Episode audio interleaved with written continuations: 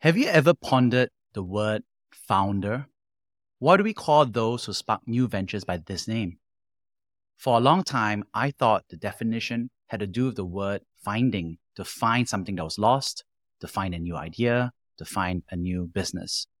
But as I delved deeper into the word's roots, a richer story unfolded. The word founder takes us back to the 14th century from the Anglo French fondeur, Old French fondeur, which means founder or originator. And that comes from the Latin word fundator, an agent noun from fundere, which translates to to lay a foundation. In essence, a founder is someone who lays the groundwork, who builds from the ground up, shaping a robust structure that serves as a launching pad for others. They are the architects of tomorrow's world, forming a strong base upon which dreams transform into reality. Yet, here's the intriguing twist. The term founder also links to foundering, a nautical term that describes a ship filling with water and sinking. Within one word, we encapsulate the joy of building, of laying a foundation, and yet the terrifying possibility of destruction, of sinking beneath the waves. This is the profound paradox that sums up the life of a founder. To be a brave captain setting sail on the vast sea of the unknown, to build a ship armed with nothing but a vision.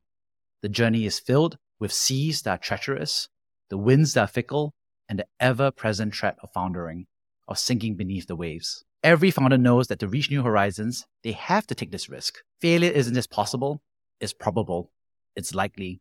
Yet it's only through the prospect of foundering that true resilience emerges, the strength to rise from the depths of failure. Therein lies the true beauty of the title founder.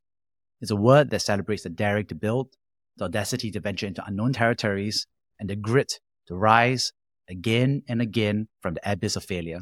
So if you are a founder, or if you dream of one day laying foundations of your own, take this to heart.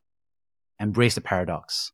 Set sail on the journey, brace for the storms, and know that even if you founder and sink, it is merely a stepping stone towards your ultimate goal. The essence of a founder embodies both creation and destruction, success and failure, and is this juxtaposition that forms the very heart of entrepreneurship.